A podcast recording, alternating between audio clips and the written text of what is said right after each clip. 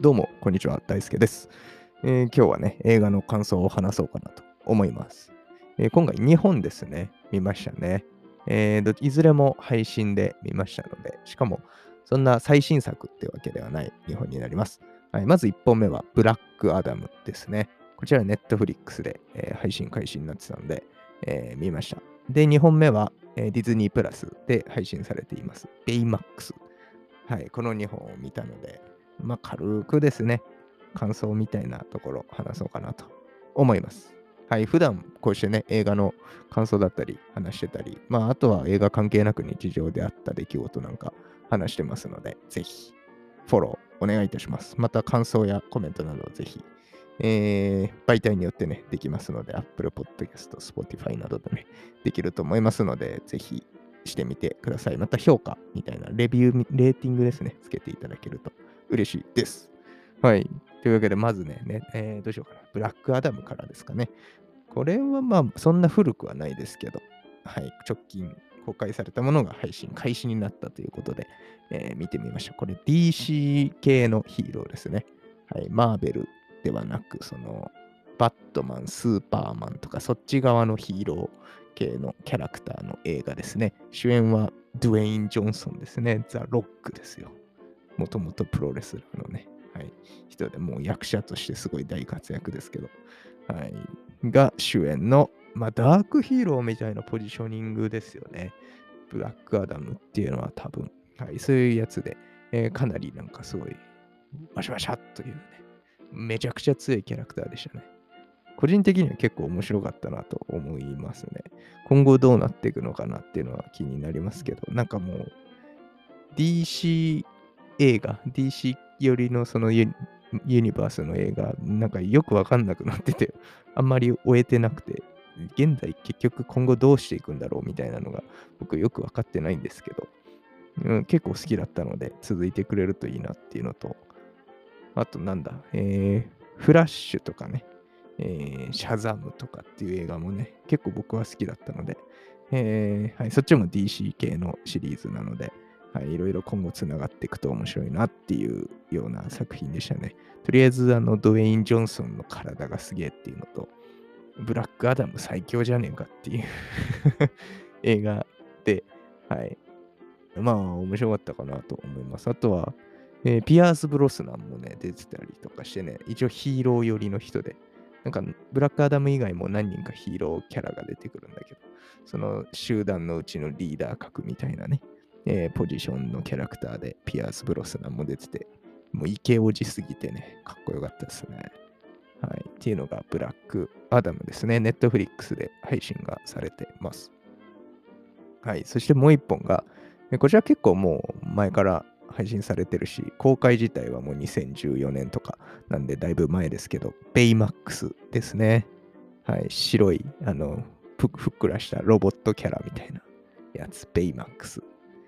これも、まあなんかちょっとね、ふわっと見ちゃったんで、あんまり細かく覚えてないんですけど、あの、最近ね、あの、僕もう一個グループポッドキャストをやってるんですけど、そのメンバーでディズニーランドに行きまして、でそこにもね、アトラクションでベイマックスがあって、まあ楽しかったんですけど、僕映画のベイマックスそういえば見てないなみたいな思って、えー、最近見たんですよ、映画を一人で。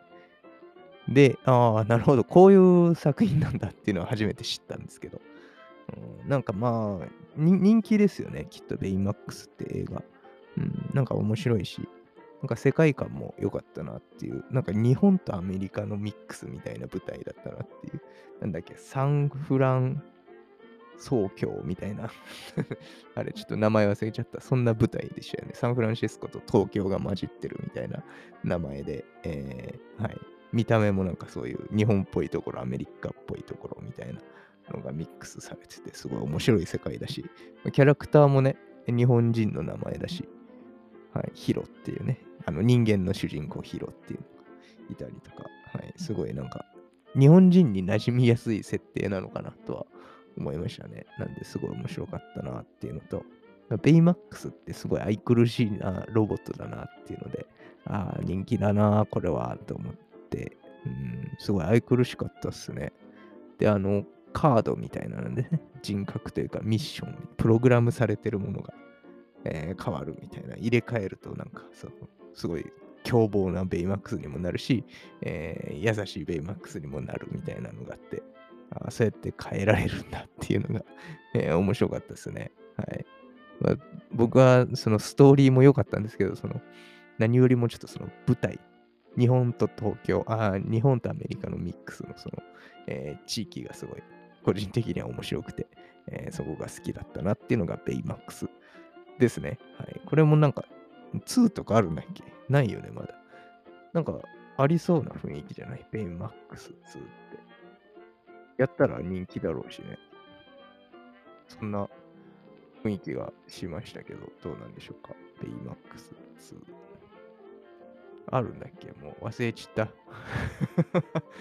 はい。で、えーと、あ、あるじゃん。ベイマックス2。長編アニメーション作品ではなく、テレビアニメシリーズとして、ディズニープラス限定配信でベイマックスの、はいはいはい、シリーズになって出てきてるんだ。えー、やっぱ続いてる、続いてるっていうのか、これ。短編アニメーションシリーズ、1シーズンで全6話あるんじゃん、ベイマックス。うーん、なんということだ。架空都市サンフラン総教を舞台にヘルスケアロボットのベイマックスが人助けに奔走する。へ、なんて言うんだこれ。ちょっと読み方わかんねえ感じ。へえ、あるじゃん。あるんですね。だから、ファンの人はもう見てんだ、きっと。なるほど、なるほど。こっちに行ったわけだ。ベイマックスは映画じゃなくてシリーズ、配信シリーズとして続編をやってるんですね。なるほど。これも見てみよう。あの、映画だけまだ、映画しかまだ見てない方はね、ぜひディズニープラスで、まあ、続編っていうのかわかんないですけど、はい、シリーズが配信されてるみたいなので、ぜひ見てみてください。うん、うん、すごいね、ディズニープラスは何でもやってて。なるほど。はい、というわけで、えー今回ね、ブラックアダムとベイマックスを見たっていう話です。どちらもうん結構面白かったかなと思いますね。次何見ようかなと思いますが、はい、皆さんは今見たい映画、今度見たい映画何か予定ありますでしょうか？